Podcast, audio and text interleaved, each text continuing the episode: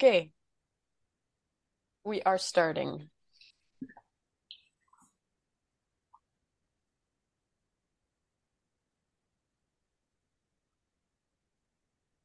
I will put you in groups of two, in pairs, in a breakout room, except for Mikael and Kinu.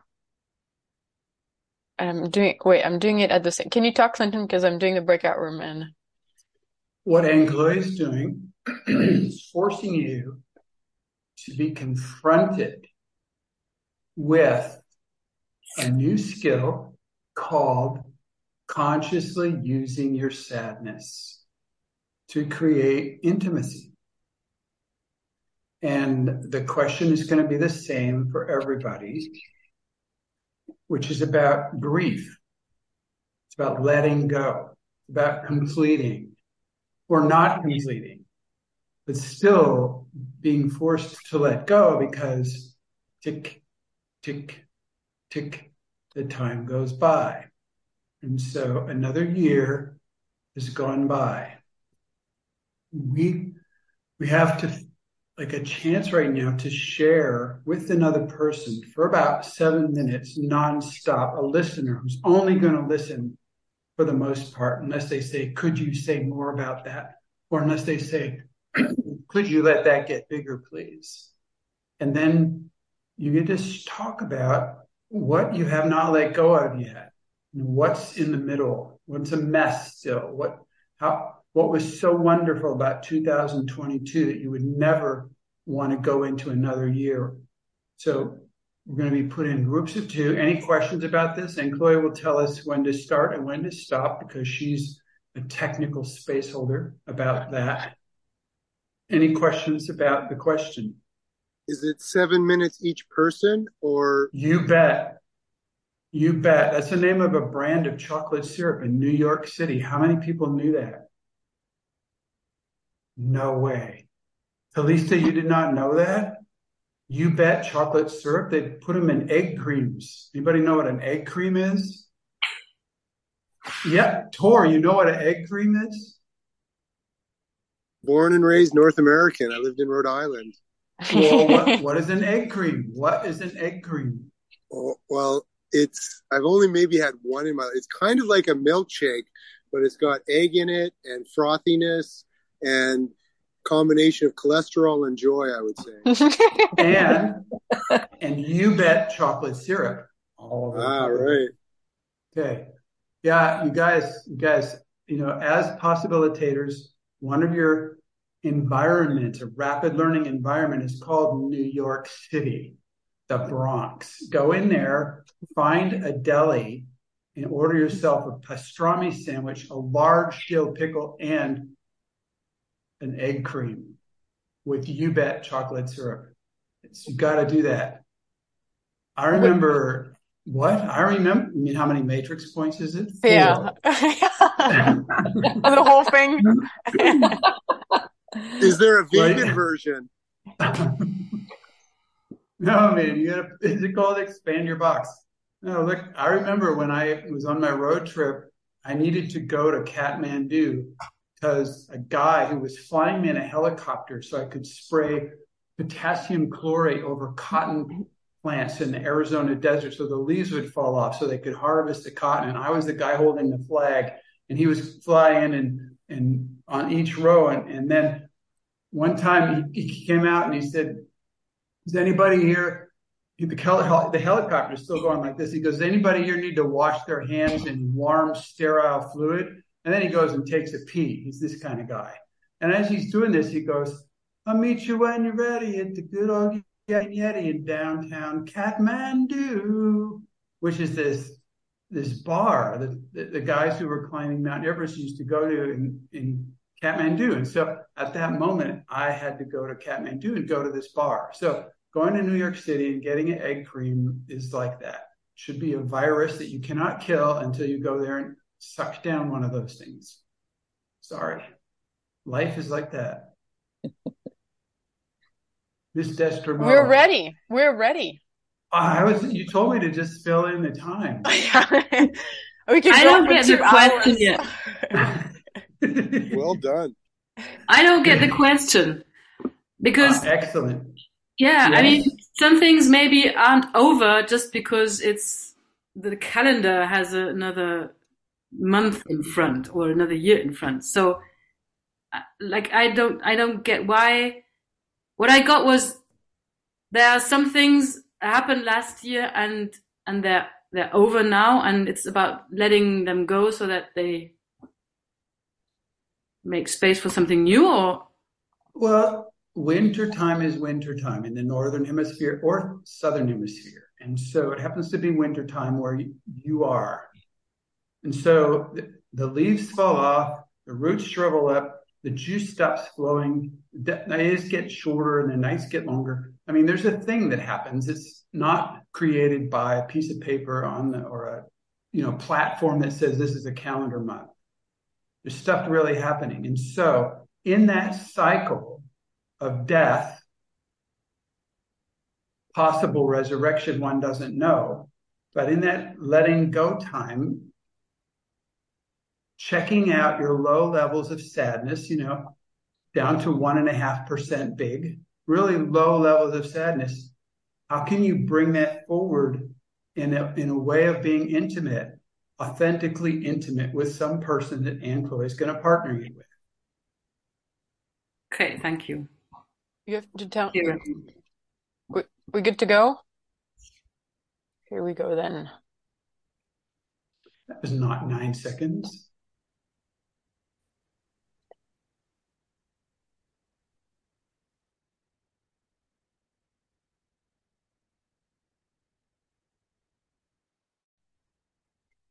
I'm gonna.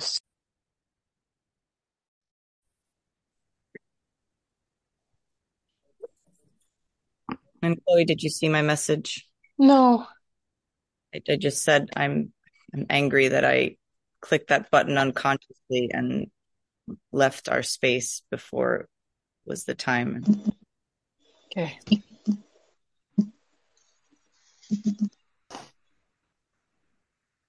Anne Chloe, you speaking or me?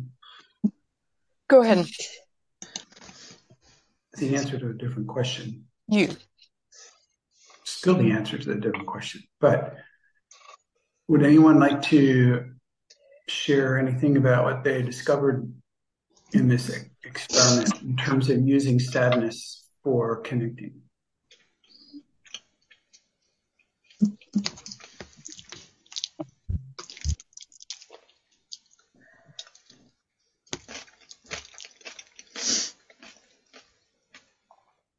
Okay, I'll go. As long as I know that turns off her microphone. Thank you. Yeah, I was really happy to uh, be able to listen or engage somebody in such a simple space. So simple to listen to someone else really be instantly vulnerable with the sadness and then to mm-hmm. listen to me and ask the kind of questions that kept opening up the things that I don't normally get to talk about in terms of being sad about the loss of my fantasy world or the loss of a possibility or things like that. So I was surprised to be so glad about being sad.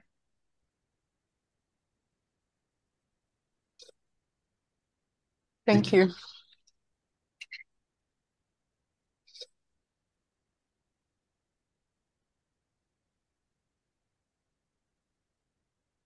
There's something about um sadness and yeah, communicating with sadness that like it's like the slowness of it and just like it's like I can really let in every word, every sensation. You know, there's like a there's a spaciousness in me.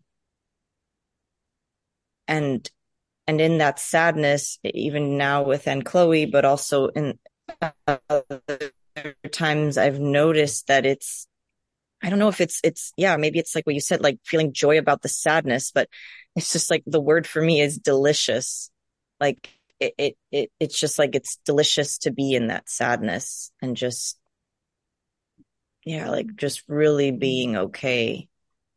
to be in that sadness. And I, I don't experience it quite like that when I'm allowing anger or fear. There, there's something about the sadness. Yeah. Thank you. Thank you. Thank you. I want to say that for me, it was really nice to have just the 5% because then I noticed the ones that are only 5, 5% sadness and that was all. And the other ones that maybe I, I have 95% to work more and release that sadness and also feel vulnerable and say it in front of someone that I have no, mm, I, maybe it's the first time that I see him and just say it without fear of being judged. Um, I feel like a really good exercise. Thank you.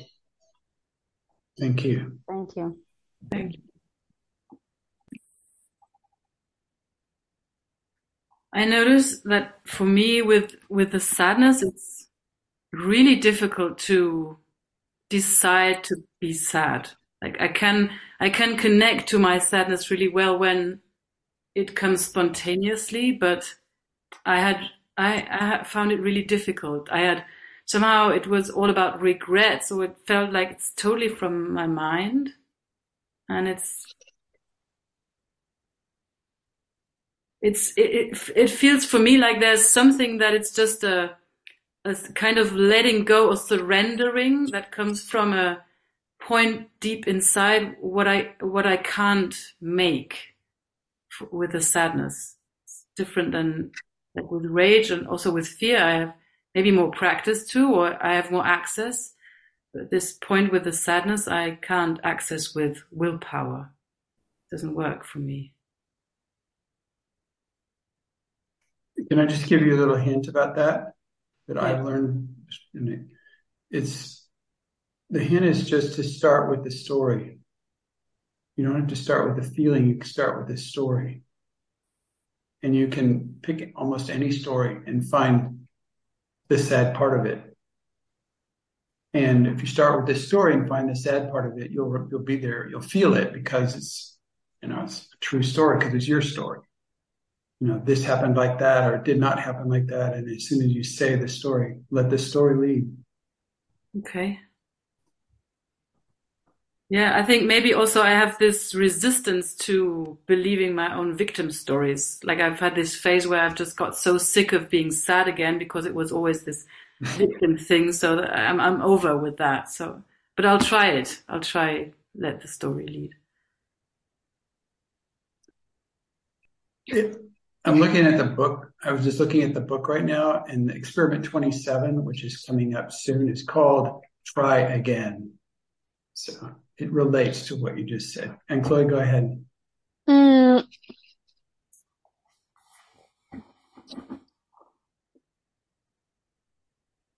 I mean, the, the the part about the sadness being a victim, that's a it's the part of the unconscious sadness. You know, that's the it's the Gremlin sadness or the low drama sadness, and part of the experiment could be to lead with the story and then find the sadness that's not victimy, and and and try to let that part speak in the story. Do you know that this experiment is going to go on for the whole week. You get to do this once a day with somebody and use it accidentally for a few minutes here and there. You know, I'll stick to the sadness and go in there for just a couple minutes and let the sadness really come and notice the kind of the impossible. They might try to rescue you, right? They might try to rescue you because they don't want to feel their own sadness. The experiment is just say, look, I'm I'm sharing my conscious sadness with you about this. I don't need to be rescued. Just listen for a second and then just go do it. And do that once a day with somebody during the week. Yeah. I want to share another thing. I was I'm in this contact jam at the moment.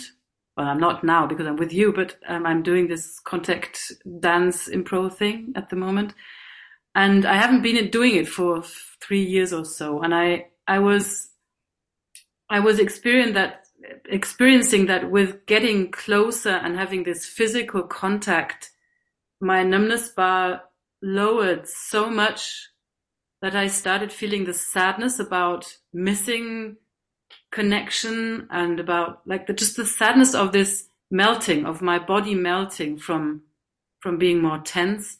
And it was the first time that I could like just sit on the dance floor and let allow myself to be sad. I've never done that before in a contact jam because it was just not the context. But I was I was feeling so glad to notice it's so strong in me the the connection to my feelings that it felt totally appropriate and yeah with with the numbness bar going down to to feel sad. Mm-hmm. Yeah. So that Thank worked. you. Thank you.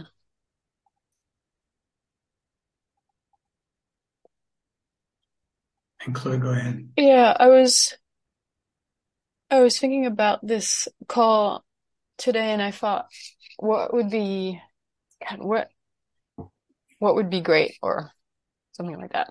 And I thought about some sometimes I just need some practical hints about how to navigate intimacy and in terms of not just having uh, experiments or whole context shift. And I, and I notice sometimes that the, for example, um, Jorge, who's not here in this call, but send out a message in a group to a woman. And, and the message was, can you clarify what you mean? and he's a man talking to a woman and he says can you clarify what you mean he's going to get a five day like download of what she really means. And because he's a man he doesn't know that that he's opening this pandora box of this everythingness connected to everythingness. And so you know um and so i said i, I gave him the hint of saying well what if you ask her what you really want to know instead of making it a big, you know, a big thing. And he, and he thanked me for just the hint. And I thought, God, there's things that we just don't know about that don't require just a, a whole, whatever book or context shift. It's just some behaviors that, some ways that we speak or we don't know about the, the feminine facing the masculine or the other way around. Um, to to know about this. And so I was just thinking about okay, what what kind of hints could those be? So I'm sort of opening the door that it could be a a, a bigger conversation, but I I was thinking, for example, about this sadness is that hmm, I I noticed that when Clinton goes into a liquid state, I I say, okay.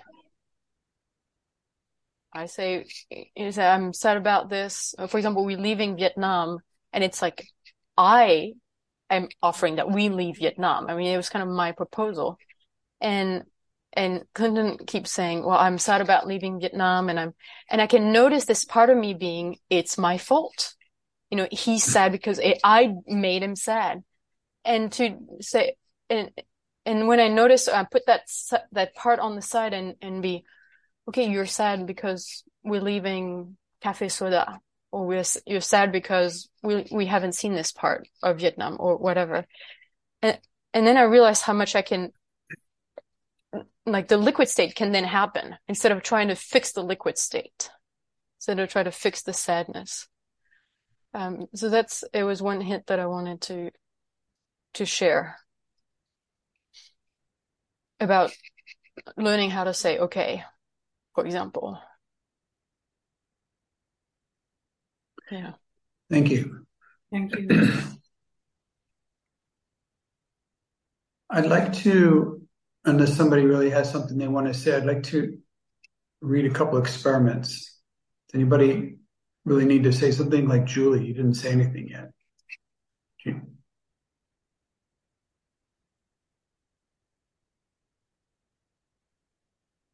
Not right now. Thank you. I think it comes later. Thank you. Yeah, I will. Uh, kind of on this thread of and something that I noticed, and and it's yeah, that when Anne Chloe was talking for almost six minutes, but it was the last sentence you said, Anne Chloe, which was something along the lines of like, you said, like I'm really sad about not having connected with my sadness, but it, it was something like that. It was later. You said something like that, but then you, you, you expanded on it. And it was something about that sentence. And I noticed, and then you went and you started doing the, uh, the, the time, you know, letting people know that there was one minute left. But right when you said that sentence, I noticed I had been like kind of like this and I went like, like there was just this relaxation in my body. And I realized that I had been tense before and, and something about the truth or of that sentence landing created relaxation and this leaning back. And I'm not going to, yeah, try to put into words, but seemed important. Yeah, thank you. Thank you. Thanks, Nicole. Yeah. I just want to emphasize how tuning into our body's response that's previous to our thinking level is has so much value for many different things. How are we doing? What's next? Um, what's what's possible? What's my decision about this is a big one because you can say, you know, we're leaving Vietnam in this case. And then notice what happens in five bodies. What tenses up, what relaxes, gives you a lot of information. Then you say the opposite. You say, we're not leaving Vietnam. And then notice what relaxes, what ten- tenses up. That will give you a lot of information about how to make, you know, big life decisions. Like who to invite to go see Avatar with for the first time, for example. Don't say a word about it because Anne Chloe and I are going tomorrow in Ho Chi Minh City. They have a movie theater with Vietnamese subtitles. Anyway, it's a big it's a big life decision who you're going to go see that with. You know, because it could be really good or it could not be so good. And what are you going to get out of it? it changes people's lives. So, yeah. And on page 216. Oh. you're on. I'm skipping a few. Ah. I'm going to, to number 24.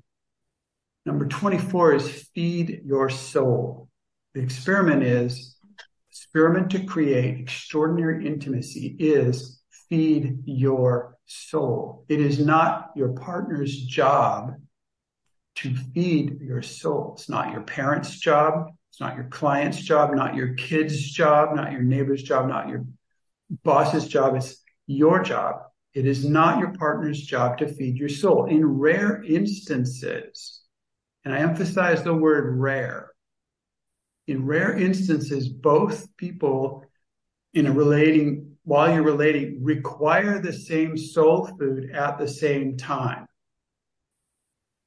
And, and then can feed their soul together in a project or something, or can live in praise of the same, you know, aliveness that's happening in their lives in the moment.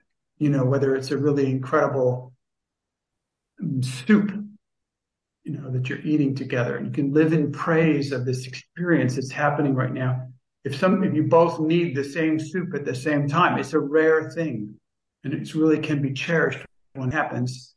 But don't fool yourself about this because having a project together does not necessarily solve more problems than it causes. Your partner may need totally different soul food than you do. Respect the different needs like you would respect your partner ordering liver and onions at the restaurant, even when you want to eat a Caesar salad. You know, so this is like feeding your something. Encourage your partner to get their soul fed and take care to feed yours. So there's incredible numbers of experiments for creating ways for your partner to get their soul fed as a gift from you, as a surprise package, as a de- causing delight, as mm, creating a commit, you know, committing to what they're committed to and, and making it into an intimacy experience. So because your box might be freaking out to, you know, go hike along a trail because there might be snakes and your box would be freaking out, but your partner may love snakes or want to go squish through the mud because it was just raining outside. So in any case, feed your soul. Anything about that?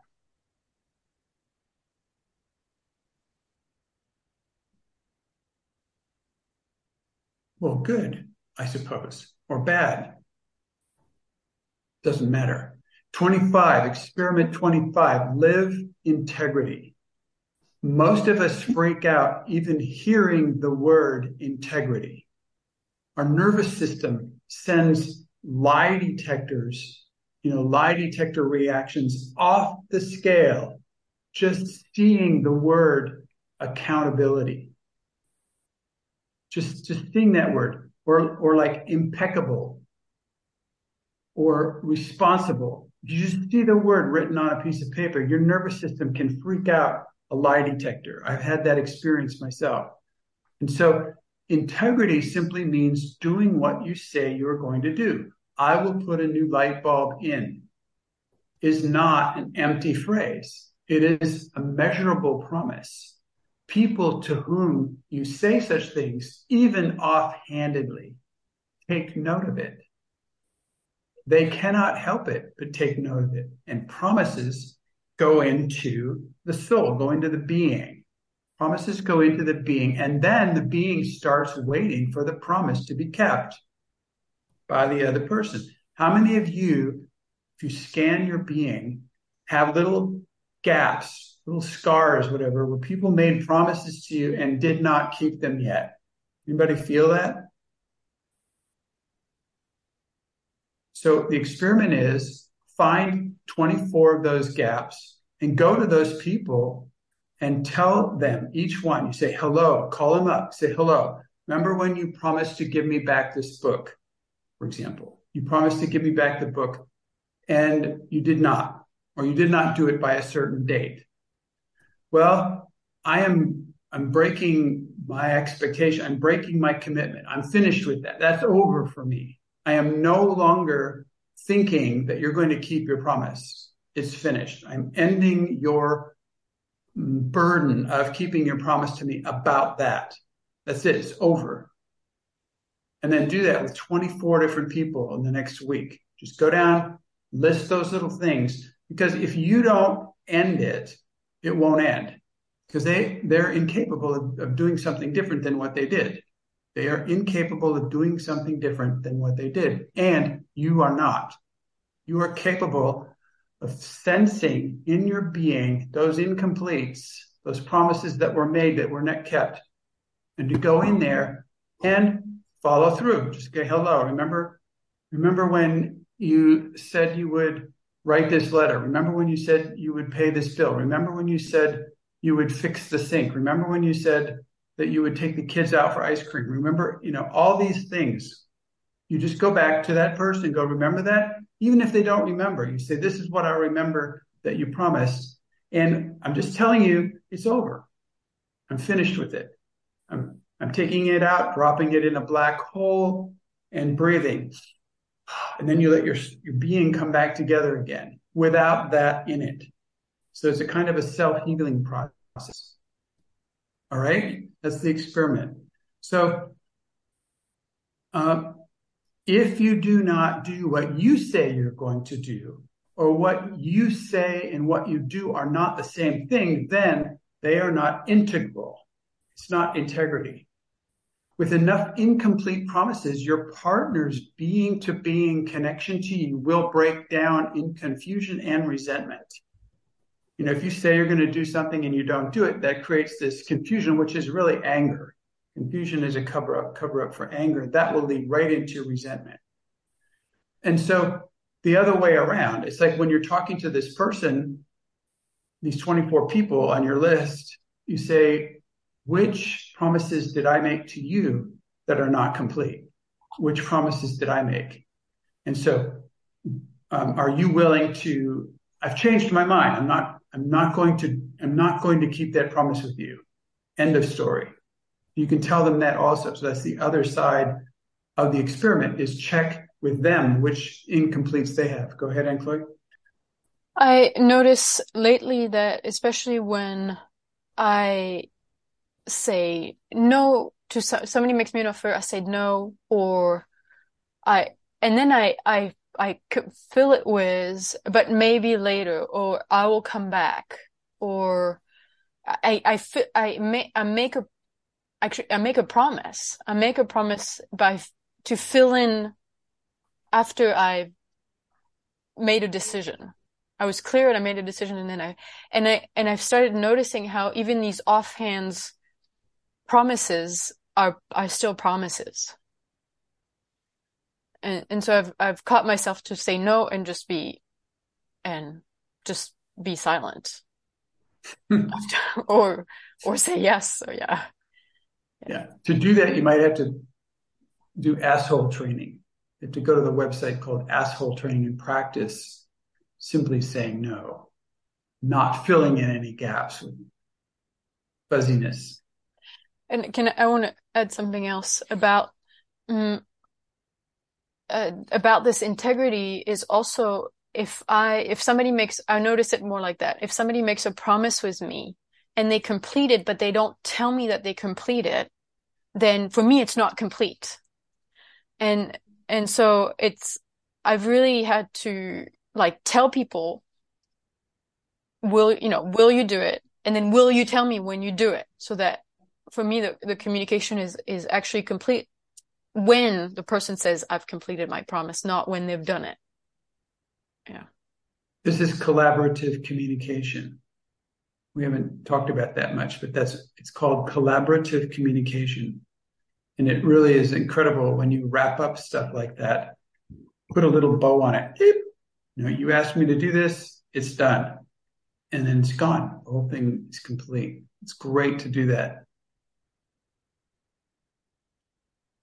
I have So- some resistance to this, you know, saying if if I didn't complete a, a promise, then to say, oh, by the way, I changed my mind, it's over.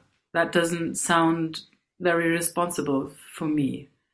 So maybe it's, it's, it's a Yeah. different yeah it's called accountability to Oh, be yeah. accountable okay and it's like i made this so you go through the to account you tell the the account of the thing remember on march 13th we were on a call and i said this to you remember that yes okay well i said i'd be done by this and this and and so and i forgot i delayed i and so i it's still on my plate and I'm I'm just I'm not going to do it. I'm not in a place to do that anymore. I've changed Ah. my mind. And and then they go, ah, okay, you know, it's like this happened or that happened. You're being you're telling you're accounting Mhm. the account, you're completing the accounts, you're balancing the accounts. That's what really what that is. So my part of taking responsibility is by speaking about it and saying, like, breaking Right. the not speaking part. Like, Yes. yeah. You're telling the account of it. And it may make you look like an asshole or an idiot or an irresponsible failure, but you say it anyway. But when you say it, it completes it. And it's, you go, that's how it is. That's what happened. That's how it came down. It went down like this. It did not get completed because I was distracted. I got angry. I got sick. I, whatever the thing was. i mean And the then, real and- the reality is if you didn't complete it is it because you didn't want to complete it yeah. and so you're just saying look i lied or At the or i've changed my mind. I've i've become a different person along the way that i it's not what i want anymore. You know, people when they're splitting up uh, relating engagement are taught by modern culture to amplify it into some kind of low drama, like to, to manufacture some kind of reason or justification or hatred or you know so much hatred you have to pay thousands of euros to lawyers to come in and prove that you're right and they're wrong or whatever to have a divorce or settlement of some kind you know and this is and this kind of a accountability of changed my mind or something changed in me is or something changed in you and be clear about exactly what it is that changed. And so th- this this makes it so intimacy isn't happening anymore. This is you know and so because we were unable to be intimate anymore it's over. And and to and then to be okay you know go all right well hell you know i thought it was a good thing or whatever you know and here we are. This is what's going on mm-hmm. and then then it's like there's respect in that. There's there's accountability in it. You might look like an idiot or an asshole or somebody who's gone crazy or off your rocker or losing it or but if you just put it on the table and go you know i thought it was going to go like this. I made plans. I, and then the, the bottom fell out the rug got pulled out the walls fell down. There are forces at work in our lives that are beyond our capacity to understand or be reasonable about. There are planets that move around into different locations. Mars. I don't know if anybody, anybody ever noticed how big Mars was last month. It was like it was five times bigger than it was for the last 30 years. And I went out one night when the fog cleared. I go, what's that? And I had to Google it to learn that you know as the planets go around this is one time in 30 years or something where mars is the closest to the earth and it's huge. It's five times brighter and bigger and redder than it ever was before in my life that i remember. And it was like this thing has influence. These things have influence. The gravitational forces you know the being of the planet has influence on our lives. To you know and et cetera et cetera. All these things have forces. Pheromones have forces you know, we go to different places and all of a sudden Anne Chloe looks at me and she starts sneezing. And it's not my fault. You know, and she just sneezes all over the place. And I go, God, why are you doing this? What did I do? She goes, Well, I don't know. And like that. So there's things happen in our lives. And so I don't know, we have to be accountable for that. You know, I can't, it's not about being a victim, it's not about being having no power. It's not about that. It's about being accountable and go, well, it's going like this and now it's going like that. And something happened in there and I, I don't know what it is. Maybe it's this, maybe it's that, but I've got to be where I am and you have to be where you are, you know, and have gratitude about it. Thank you. So it's, it's really powerful stuff to live in integrity or, or, or deal with integrity and accountability and impeccability as a forces, as these huge forces. We're designed for this. These are archetypal forces, and we are designed for this. I don't think we try to be human. God, and trying to be human is trying to be, I don't know, something like a garbage pile, something like that, like an inexcusable garbage pile sometimes. And we call it being human, you know, making messes, leaving shit everywhere, not caring. I don't know. Being human has this quality of irresponsibility and childishness and warfare and God, not caring and being disconnected. I mean, this human trying to be human may not be the goal. You know, so we're, we have access to these archetypal forces of nature. Try experimenting with them. That's this point. These are, these are experiments to and extraordinary relating in the, the experiment keeps going on. It says, if you do not do what you say you're going to do and what you say you are not going to do, these are not integral. It's not together as one. It's not integrity. With enough incomplete promises, we said this, your partner's being to being connection to you will break down in confusion and resentment. This is totally predictable and totally avoidable. That's the great thing being integrity in action builds more and more connection. This collaborative communication builds more and more connection. And we haven't documented that very well yet on a website called Collaborative Communication. And it's straightforward, it's practical stuff. And so if you figure something out for collaborative communication, please tell us about it because we'd like to share it. Tor, were you going to say something?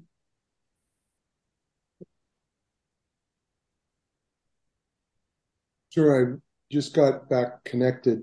I had to change devices, but I'm really interested in the topic of collaborative communication. It's actually the core of my potential, in some ways, already proven value add. And um, there is so much potential for humanity. Dude, dude, you got a job to do. Okay. Give us a list. Actions to, to do, actions to avoid, examples, especially examples. Okay. And when you So say when you say collab, how does collaborative communication different from regular communication? Between what was the first word of the second sentence? You asked about so the focus Collaborative and and regular communication. regular. Yeah. Collaborative has accountability. Collaborate has integrity. Collaborate have uh, responsibility. Has that in it. Okay. Cool. Good. Thank you. Just send it on the in the WhatsApp group. Okay. That'd be fantastic. I I was thinking of, I, I was thinking about the word promise to promise, and I think that that I would like I I um I think I don't use that word, and I I would I think to promise something is is is um is like is almost like a deception because how can I promise something that is in the future? And when I have integrity, when when I have integrity, then then people, then the integrity is in the space where I am, and people and people can sense that I'm doing what I'm saying, and then I don't need to promise something that I I cannot hold. A promise is like if you um, if you if you have the money in your in your pocket and you say I have the money in my I'm money in my pocket, you you don't have to say that because you have it. And if you don't have it, you don't have to say it. This Here, here's the thing, Martina Ricardo. Here's the thing about promises. Promise, a promise is a word action. It's a creation that you build with words. And that way it's magic. A- from the domain of magic because there's this phrase which may or may not be misinterpreted, but it's abracadabra. You know, and if you, in the Aramaic, it means something like, I create as I speak. There's a few things you can do by creating as you speak, and a promise is one of those. And if you make if you make a promise and you keep it, then it establishes a new kind of relationship with the universe because it starts taking your words and changing them into powerful forces.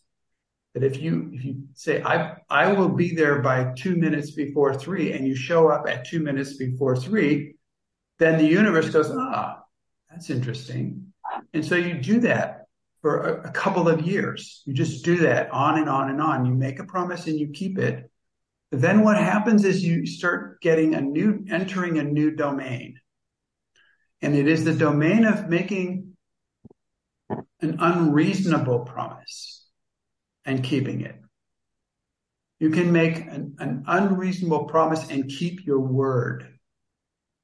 This is part of your word, changing your word into a force of nature.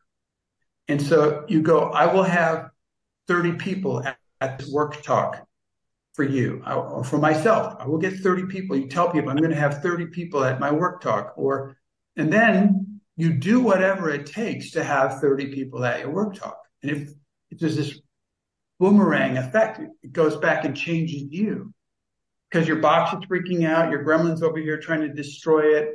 You know, your mom is in the back saying, you can't do this. You won't make it. You won't make it. You know, all this old stuff. And you just go, I will have 30 people at my talk. And you have 30 people at your talk. And so this is a very, it's a, it's a cool, I, I, I invite you to experiment, everybody, to experiment with making promises and keeping them because so that you build up this new connection with the universe who starts respecting your word as an, a force of nature. Then you get in alignment with the universe and it's and then you start entering this other domain of committing to an extraordinary outcome and causing it. That it's not reasonable. It is not ordinary. It is not in the ordinary domain. I have a question. Is that Go. how does that relate to manifesting? Not Like- at all. Okay. Can you explain? Uh, well, I can explain enough because a lot of the work of manifesting, as I've studied it, has to do with positive thinking, has to do with fantasy worlds. It has to do with fairy dust, or I don't know. It has to do with these uh, imagination. Declare, you know, making a promise and keeping it has nothing to do with your imagination. So they're very completely different worlds. Thank you for your question. It's an important distinction. And Nicole, you were going to say something a long time ago. Go ahead. Yeah, thank you. I'm I'm having fear coming up about making a mess with certain people about um you know um cleaning up these or completing these communications of of, of promises that they have made. So uh, basically my question is I would like possibilities for you know bringing this up with someone and their boxes like yeah making a mess like their boxes like I didn't do that or I don't know other potential messy you know interaction. Nicole, that fear is a precious doorway to an emotional healing process. So will you just arrange that now? So look, I have this fear coming up and I, and just say, look, I want to use that as a doorway for emotional healing process with somebody hold space for me for that. I would like to use this fear as a doorway or yeah, for an emotional healing process. Um, who is available to hold space for that? I see Ingrid and Eva. So, oh, Eva. Okay. Thank you. I'll write that down and I'll reach out. Super. That's a valuable thing to notice. Fantastic doorway. Thank you. Was somebody else going to say something that we missed? Um, like for example, I want to say something. Go ahead. I have a question. I hope it's not too intellectual. You spoke about uh, f- You meaning who? uh, Clinton and Anne Chloe, you you spoke about when you were in Vietnam and you met people in the street, and there was some kind of a healing created with people. And since then, I'm exploring this healing that is not an emotional healing process. So, for example, when when we fight and then there's some we come together, me and Gina, and and, and there's like some sort of a healing happening and my question is, is that just we're connecting to archetypal forces eh, like love, connection, and and I confuse that as healing, or is there is there like some? Can you speak to some kind of a healing that is not like that is not in a healing process that is being created, and I, I sense there's another like force at action there. Yeah, there is, and it's not so fun to look at. The challenge is don't fight for a year. That doesn't mean have a big fight after a year. It means forbid fighting in your connection. Forbid it. Because can- it's just gremlin food. Yeah. I mean, I just want to say this thing about we fight. It's like a fight happened. It's like some, you know, I'm not Of course you responsible for, like, of course, like, I, you know, it's like, no, my gremlin was hungry and I attacked. You know, so say it like that instead, but you won't be able, you won't, you won't say it because you won't fight. See that the thing is what you're experiencing and what you're asking about is the part two of the fucking fight syndrome. And so the way this works is you fight until you get vulnerable enough to be intimate. And then you have are intimate until your gremlin gets hungry again, and then you fight again, and you're using a precious being as as your primary source of gremlin food. And so it takes two people to do that. So you're both doing it. One person stops, it cannot happen. And so you're both feeding off of each other's presence, or you're being as, as a central. You know, who else are you going to fight with? Because you guys are nomads or something. You know, you're going around. Who else can you? I can't fight with anybody because I, I'm not close enough to them. And so, anybody know what we're talking about? This fight and fuck thing.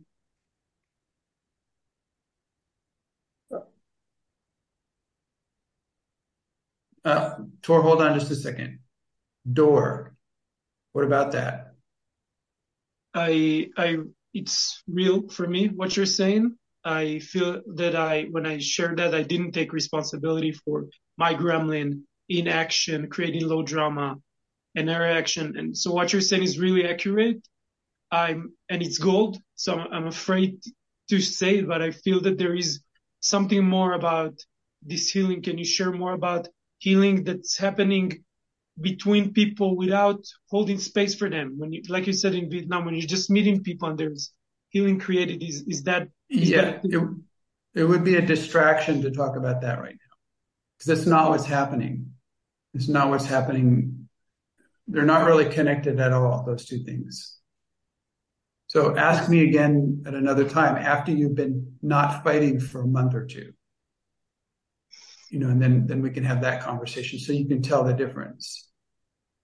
How do your fights usually start? Usually Gina the bitch or Dora the asshole? Who usually starts? I mean, I want to say that we're we're talking about the gremlin a lot. So Gina, wait, wait, wait, wait, Gina. I want to hear the truth from you. Just tell us the truth. um. Well, what just came up for me is when he said uh, not holding space for each other, because I see that we're always holding space for each other, and I feel like that's what I'm always trying to do. So maybe when we're fighting, it's um, I I feel like space isn't being held for me, and I need to let him know that and hold him accountable. And he's not seeing it that way; he's seeing it as low drama. There's these there's this levels of responsibility and uh, the beginning levels of adult responsibility are that the responsibility should be fair, that the um, burden should be equally shared. This is a fair kind of responsibility. It's the first entry into adulthood is we're going to have it fair. It's going to be fair now. Because if you look at taking care of kids or teenagers, is it fair? No. Whoever the adult is is going to clean up the mess of the kids or the teenagers. That's not fair. So when you get into a, a adult relating, it's first try to make it fair. But Gina, you used the word, you used a fake word. It's easy to imagine, but is not does not exist in nature. Do you know what it is, Gina? You know what word you used? Um, no. Um is, is definitely not that word. Um is a zombie calling in word. We don't. So you use the word always. You said it twice. Always. I. We are always holding space for each other like that. And so that that word is an imaginary word because there's nothing in the entire universe in reality that is always. Yet we can imagine it. We can say, we can just think it's true. Like he never listens to me. He's always expecting me to hold space for him, whatever. It's always a never thing. These are fake words. And as soon as we use that word, it's a big red alarm that it's a gremlin using some kind of force called always. I'm not sure. I'm not sure I agree with you, and I'm interested to explore different um, how it could be on different la- layers, like different. Yeah, you, you figure that out. And this thing about holding space for each other, I'm not sure where you got that idea. And I would encourage you to try something different as an experiment. Okay. And the, the experiment is hold space for yourself and radically relate. That's And what I think I mean. Is I hold space for myself, and Dor holds space for himself, and then in relating, I feel it's responsible to. Wait, wait, wait. I feel mad, sad, glad, or scared. I feel.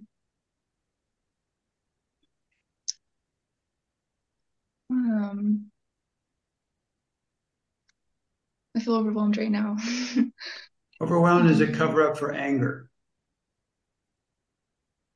well, So just say, I feel angry because try it. I feel angry because I'm not sure. And what I want to feel, I feel scared to say that I feel joy that, um, that in being radically responsible, there's, um, and part of collaborative communication, um, is holding space together or, or in holding space for myself, I also hold space for another person. It's just a decision I make and I have a story about that being radically responsible and being collaborative. Yeah, thanks for saying that you're going to check it out. I think it's really useful to start checking that out. These are energetics. They have to do, you start drawing bubbles. You know, here's Gina's bubble, here's Dora's bubble. When you're holding space for him, kind of like that. When he's holding space for you, it's kind of like that. And if you're both holding space for each other, it's kind of a mess.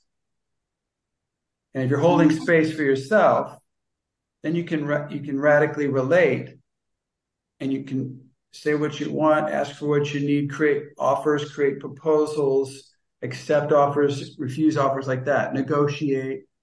This is I this is like my bubble and his bubble that we hold for ourselves and we're centered and grounded. And then we talk about holding, like having one bubble, like our, our consciousness is coming together and having one bubble around both of us that's centered and grounded. you might want to check that out. There could- I- I'm suggesting that's a wiggly way to go. I'm suggesting there's some problematics with that, but just check it out. Thank you for using your hands as a diagram that was helpful to give the possibility of checking it out. Thank you. Thank you, Clinton. Thank you. Yeah, thank you. Was there, did anybody else have anything else about that right now? I just, Go ahead, Ava, and then Anne Chloe. I just wanted to say that from what we were speaking about before about being accountable, I got that it's uh, I, my my good girl box mechanic prevents that. Like it's the if I think if I said I will do something, then I if I change, then my good girl box doesn't give me the permission to say, well, I'm not going to keep my promise. Like I'm not going to do it. That's out of the good girl box totally. So I manipulate me into doing what I said I would do. And then that destroys intimacy. So yeah. And so this new possibility is, okay, I'm in evolution. I am in constant change and I can take responsibility by talking about what's really going on for me. And the wild thing about that is that it can change every three seconds. There's so much going on, Yeah. so much possible, so much stuff happening that you can change your mind even after three seconds. You go, whoops, I just changed my mind about that. Yeah, and I noticed also I, I used to get so furious at people who would like take that possibility for themselves and say, well, no, it's just not what I want anymore. Okay, there's a difference. There's a difference there. And the difference has to do with what was the purpose of making the promise in the first place? What was the purpose of that?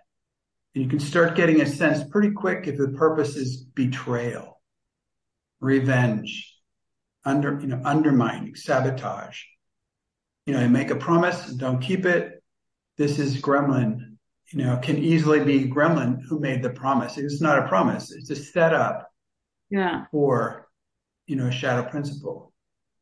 And so it's about paying attention to those offers. What is the purpose? We've got this device on your tool belt called a purpose sniffer. And it's so fundamental to follow the purpose. It's like follow the money, but it's follow the purpose. Because the moment a gesture is made, the purpose is already visible.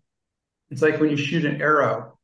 As soon as you let go of that arrow, where it's going to land is already visible. And that's the purpose.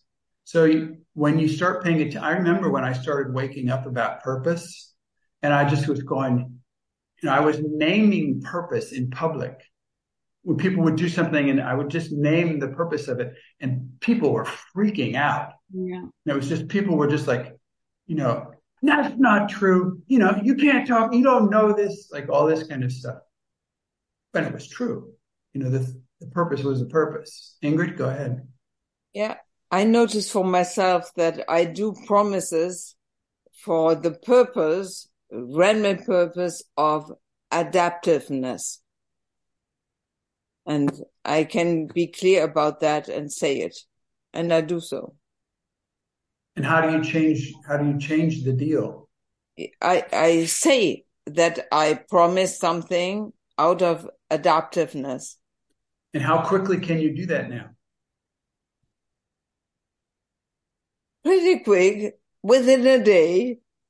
okay, keep practicing because sometimes you'll be able to do it within three seconds. Yes. And then sometimes you'll be able to do it as like, I am about to make a promise that is to be adaptive. And that's when you have a choice about it. Yes, I will do that. I promise. And I We'll don't see. change my mind. We'll see. We'll see. Yes. And Chloe, you were going to say something. Uh, no, Dor, go ahead. Um, great Or conversation. don't just don't say um.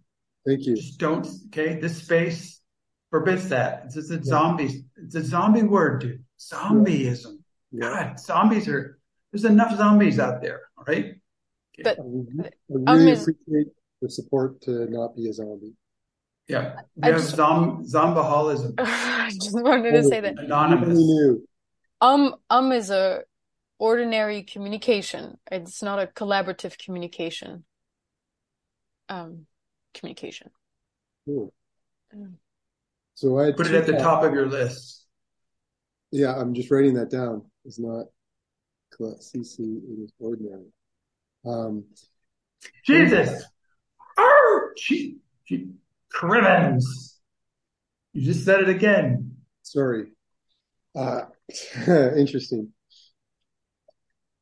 The topic of fighting and not fighting is, I'm curious, is there an extreme of not fighting that is detrimental? Dor, you already know the answer. Yes. What's the answer? Too much not fighting is also unhealthy.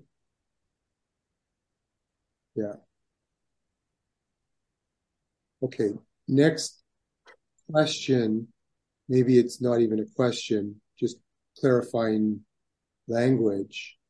Just when you commit to doing something and then realize that you're not committed to, Could you say I, please? when I commit to do do something and then realize that I'm not committed to doing it anymore, then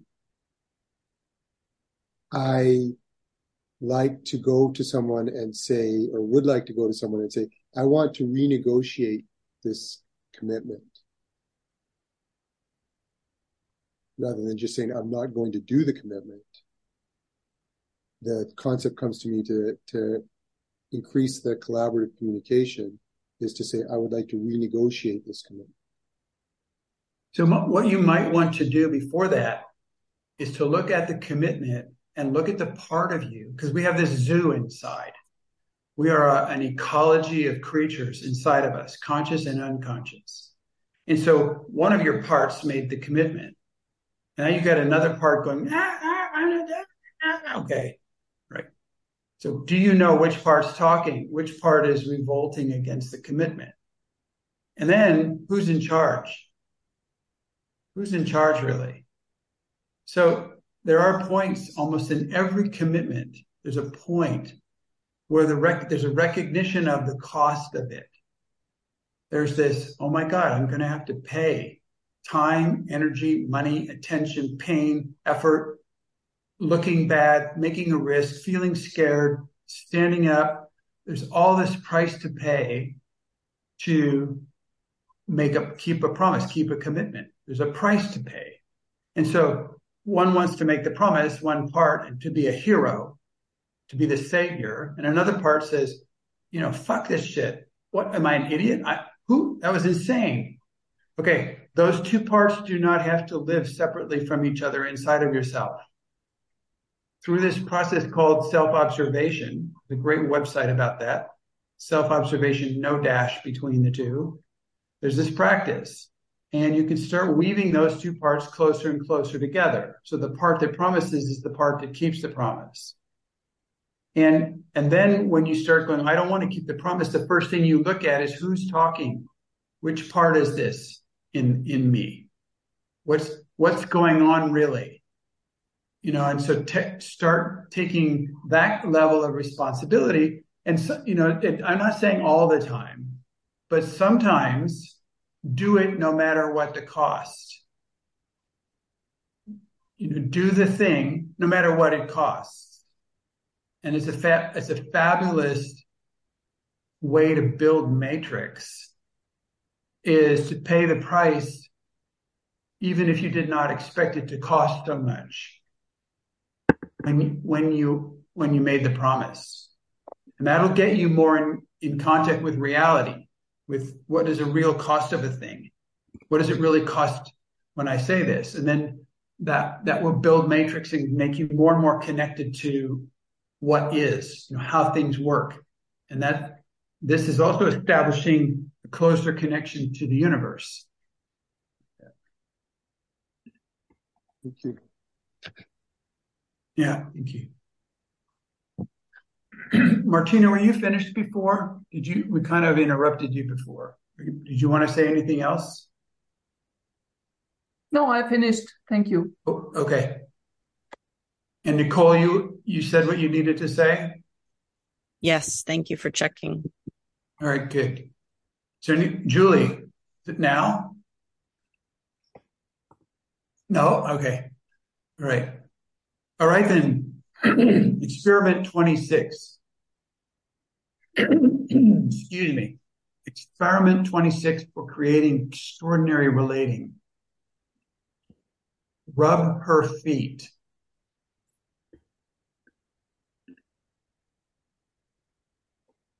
This is an amazing experiment to be done almost anywhere and anytime for no reason. This extraordinary idea comes from a guy named Lazarus Long. He's a character from the Robert Heinlein's two novels. One is called Methuselah's Children, which is a small novel, and you read that first. And the second one is Time Enough for Love. And his character, Lazarus Long, lives 3,500 years, often in the company of women. Obvious proof that he knew what he was talking about when he said, rub her feet. Any questions about that?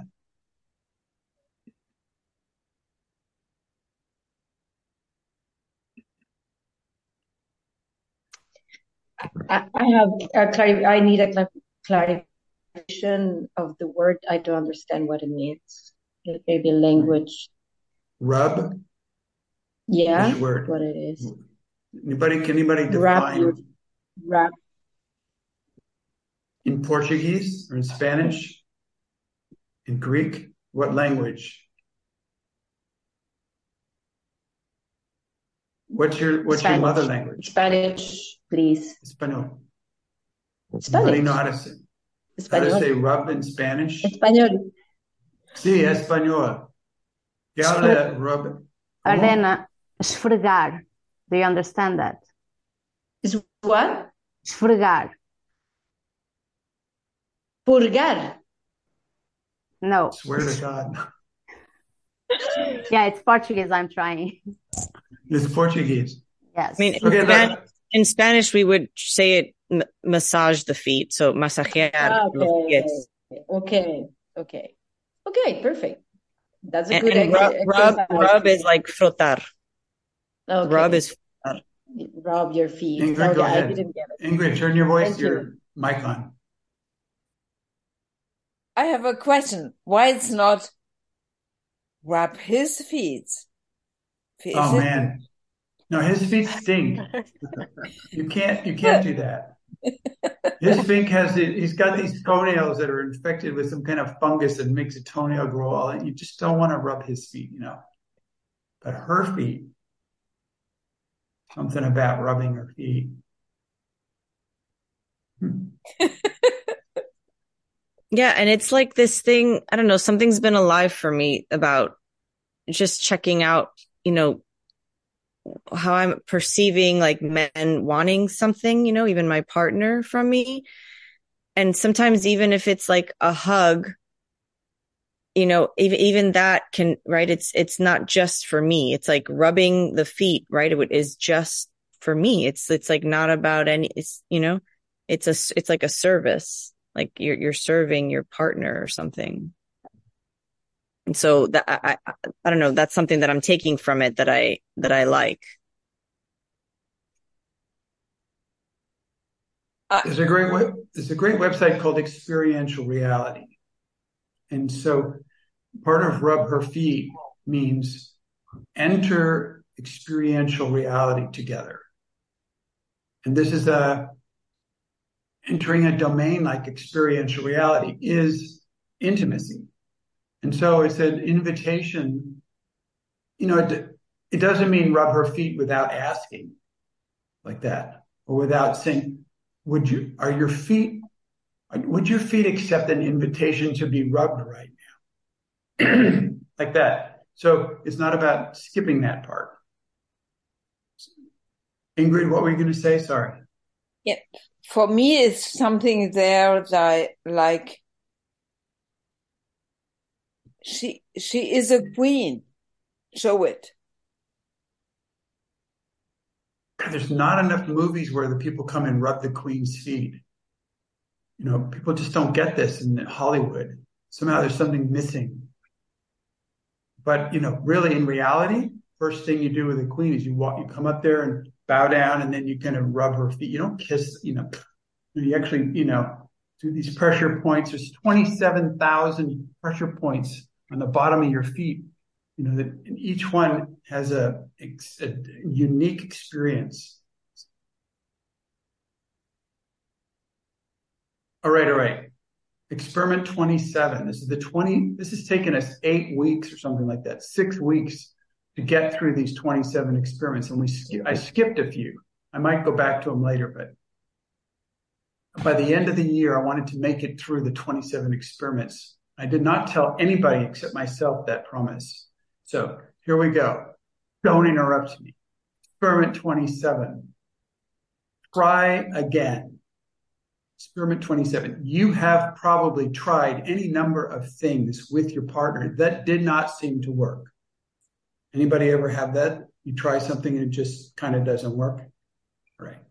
So there's this thing that I I learned about natural medicine. We, you know, we've been born and raised in a culture which is you have an ailment, you go to the doctor, he gives you this pill, you take the pill, and the ailment goes away. And this is our thinking, this is our approach towards healing or know, a positive future. Take a pill. And so in in natural medicine, in in so many approaches, it takes more more times than that. It takes more effort, takes longer, which is not a bad thing. It's a practice. It takes a it's a space. It isn't a pill. So this experiment is maybe you tried to have your partner tell you about their fears. Maybe you tried to relax yourself more and be happy while visiting with your in-laws, you know, their their their parents, their family. Maybe you tried to relax yourself and be more vulnerable with them. Or maybe you tried to be more appreciative of the children's wildness. You know, there's many things you may have tried and it didn't work, did not work out so well. So this experiment is to go ahead and try again without any excuse, without any justification, without any reason. You just try again. You take a breath, shift, go, try again. And it could be even three seconds later. So you go, you go like this, you say, okay, and you just start over again from the beginning using what you learned about what did not work the first time. In extraordinary human relating, do-overs are allowed. You get to do it over. You just get to start again, try again of the do-over. Try, even if the first time that you tried was only a few seconds ago, you might be surprised to find out how many possibilities are available in the next three seconds. So it's a, it's a very powerful thing to say, would you be, would you cook dinner for me? Like that. And they go, no, no, I'm, done. I'm too busy now. And you wait three seconds. You go, ah, center grounding cord bubble, connect. What about now? Would you be willing to cook dinner for me? And they're a whole nother person. You know, there's a whole different thought in their head, a whole different feeling in their body, a whole different worldview. Three seconds later, you'd be surprised how often they go, oh, yeah, they change their mind about it. So this is an experiment is to do, is to try again, simply try again. And because probably your proposal is a really good idea. The thing that you're offering, the thing you're inviting to is really fabulous. It's, it's transformational. It's healing. There's possibility in it. There's, there's new interesting things in it. Probably that's part of your idea. And if you give up on it, if you, you stop taking a stand for that possibility to exist only after one try, I mean, come on. Thomas Edison tried 1500 times before he got a light bulb to work, something like that, or 3000 times or something, you know. So, I mean, I tried six or seven times before I got a really decent shoofly pie together. To make a pie called a shoofly pie, it just takes some effort. So you just, so even, even handshakes, you can shake somebody's hand you know, and they grab your hand like this, you know, and they're shaking your hand like this. It feels horrible. There's no connection. You go, I'd like to try that again. And you try it and you bring your hands together where you, you know, these two parts of your hand touch. And then, then you hold, then you shake hand and you build this golden ball of archetypal love in the palm of your hand between your hands. You know, you do that. And when you do that as a do over, it's a completely different experience. So the experiment 27 is try again.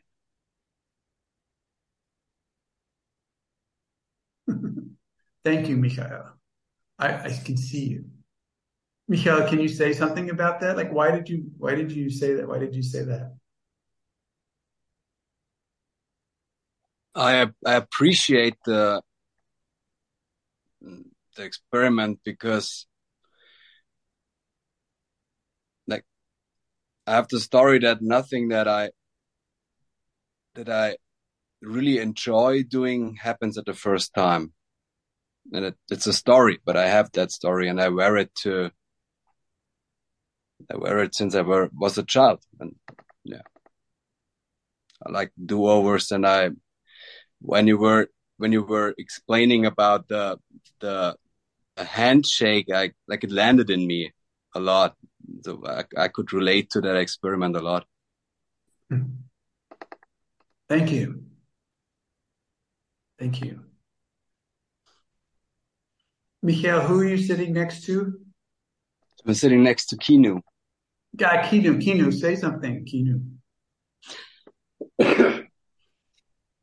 I started first with reading about PM before I even got to an ETB or a lab.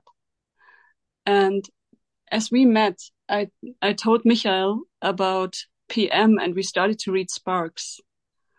And one of the first experiment we did together was this use the clicker and do over. Oh wow. so s- somehow I'm melancholic. It's it's like the the beginning of one of our first and longest experiments now. wow. Yeah. Maybe you're nostalgic and not actually melancholic. Probably nostalgic. Yeah. Yeah, thank you.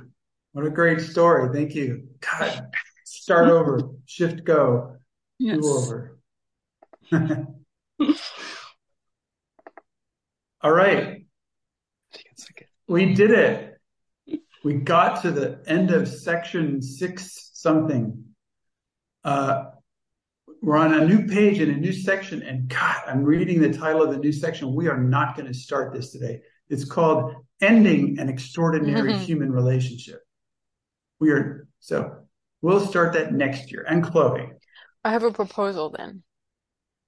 There's a section as part of the 27 experiment that's called, and above all, never ignore your ignorance. So that could be the Can start of our new year. Yes. go ahead. And above all, never ignore your ignorance. Do not forget that you are truly an expert at creating ordinary human relation, relating. Do not forget your ignorance, ignorance and knowledge, darkness and light, scarcity and abundance.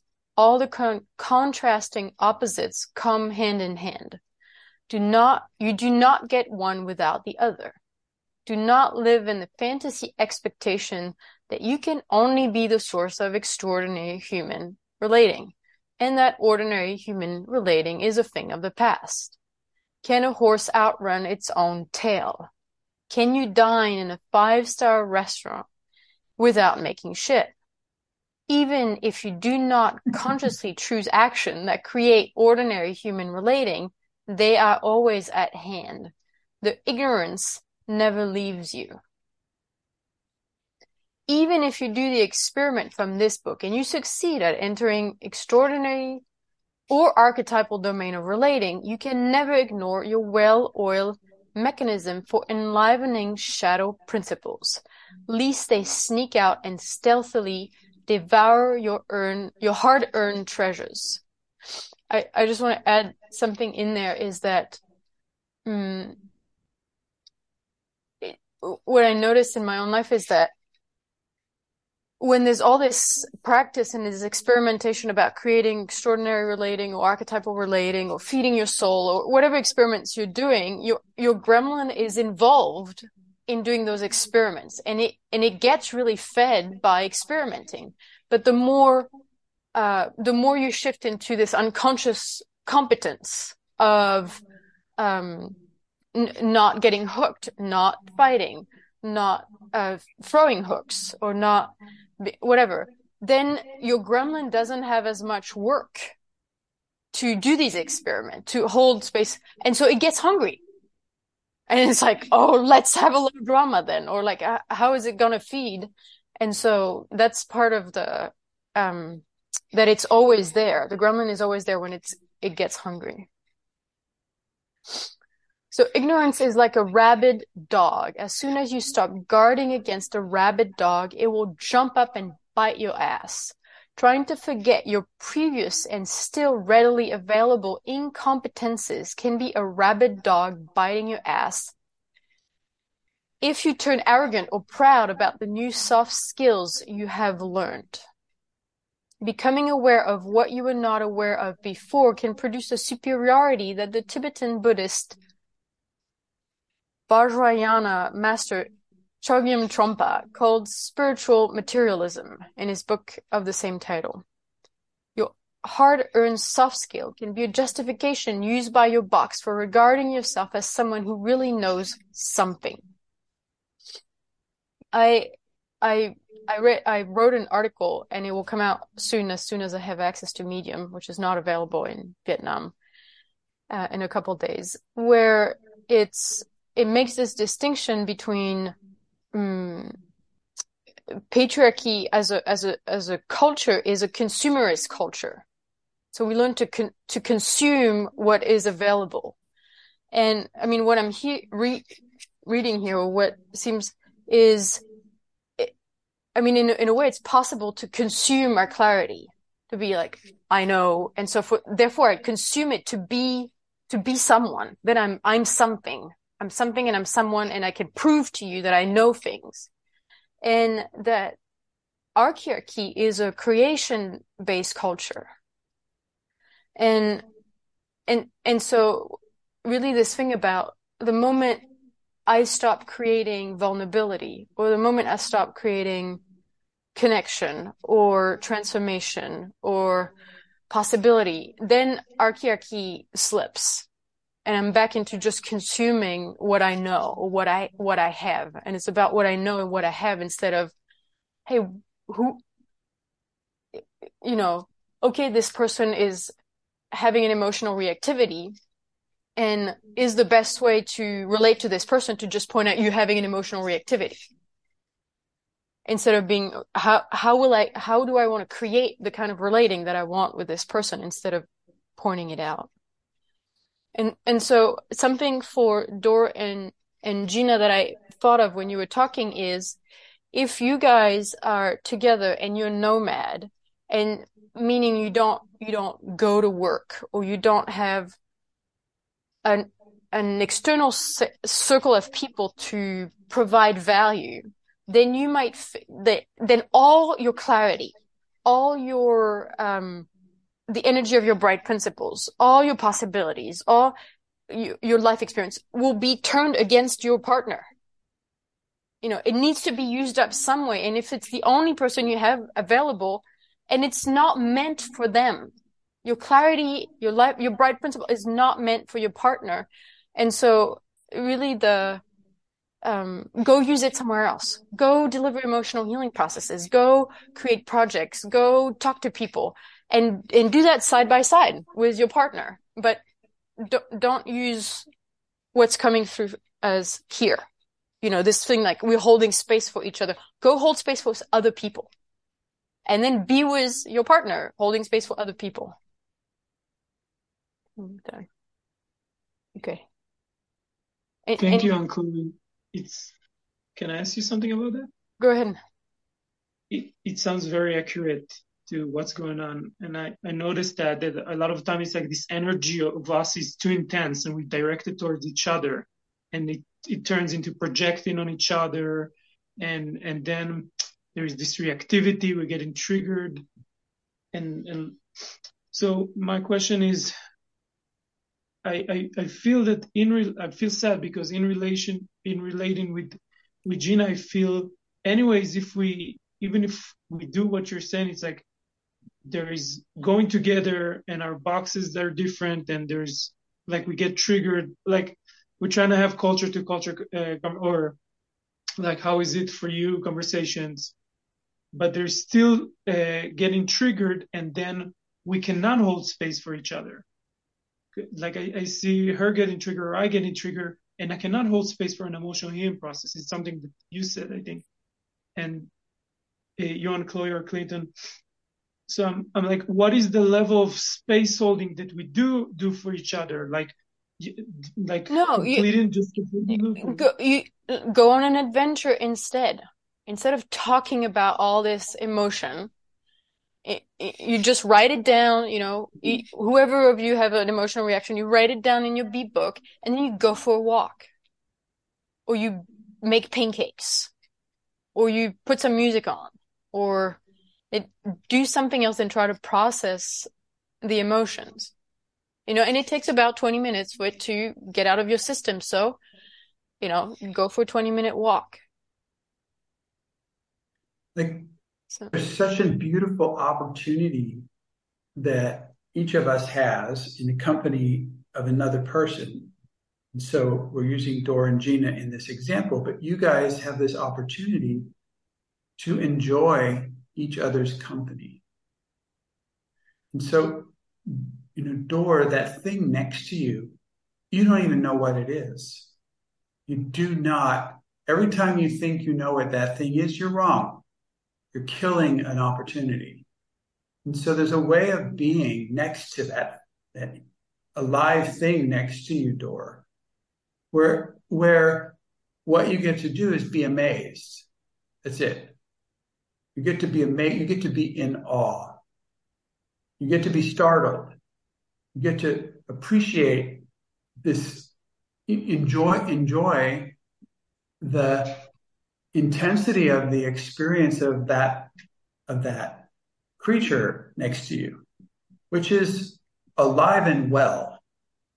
There's nothing wrong or broken or harmed or anything about that thing next to you. It is alive and well and it's interacting with the world and you're part of that world and you're lucky because in this moment you get to have the five body experience of that being evolving next to you. You have an evolving being next to you and you can just be amazed about it. It's a full time occupation to be amazed about that thing. And so if you're doing anything other than that, you are, it's gremlin shit. And you just take yourself into some group and, and get yourself hammered on because it has nothing to do with her. That thing is only amazing.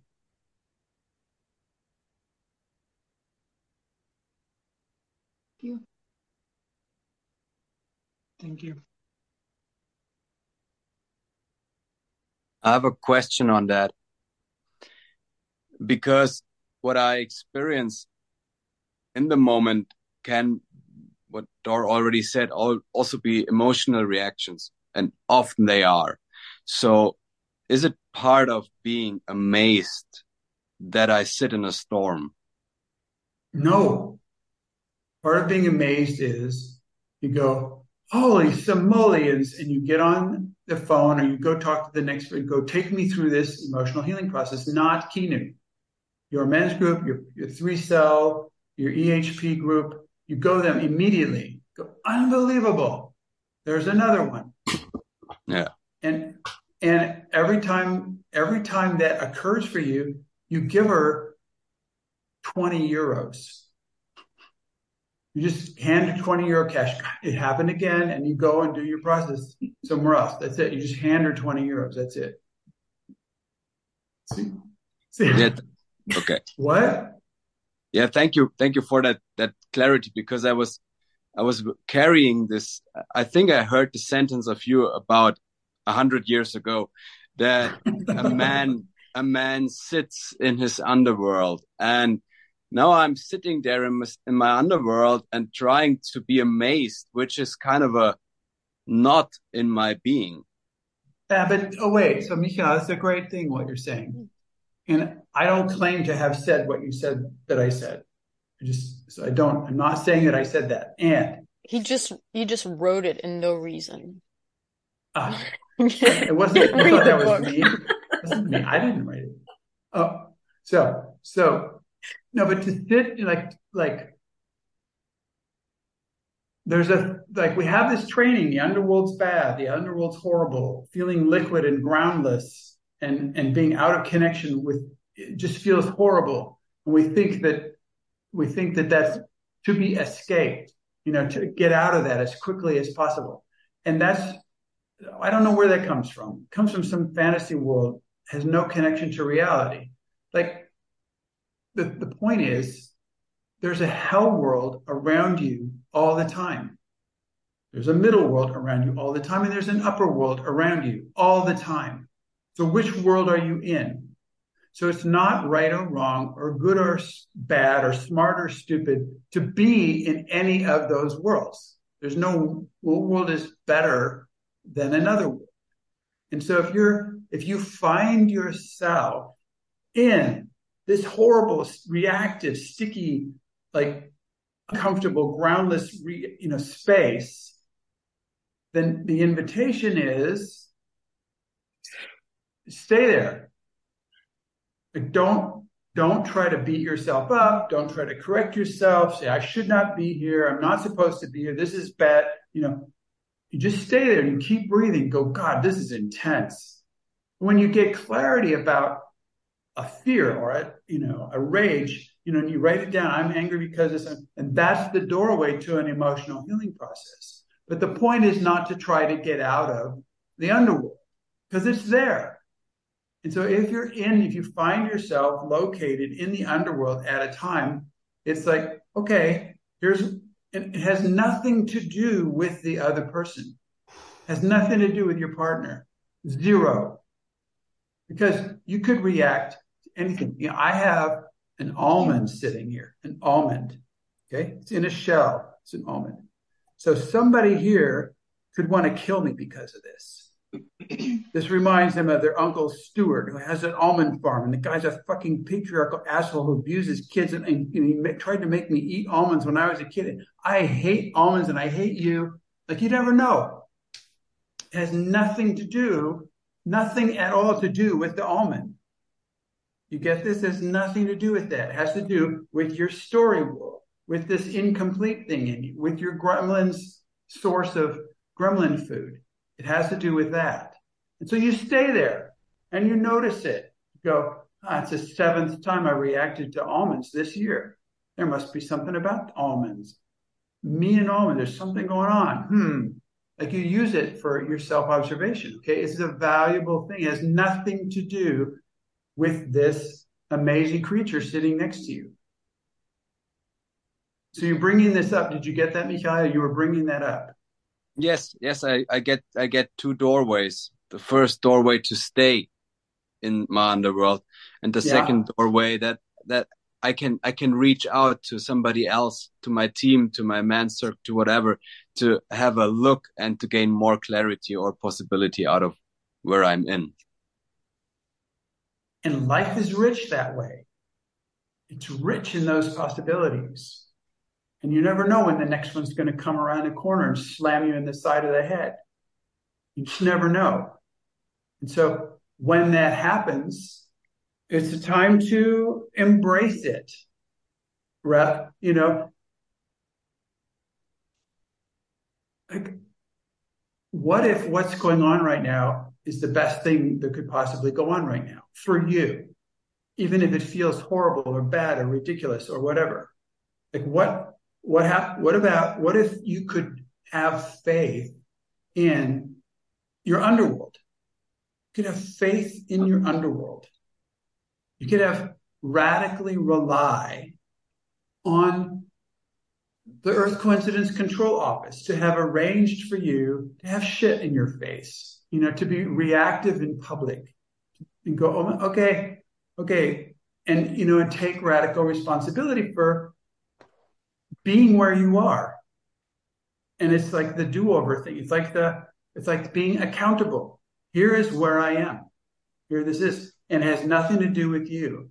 And, and just, and they say, well, how's it going? And you just account. Well, I feel this tension in my neck. I feel like, you know, biting somebody's head off.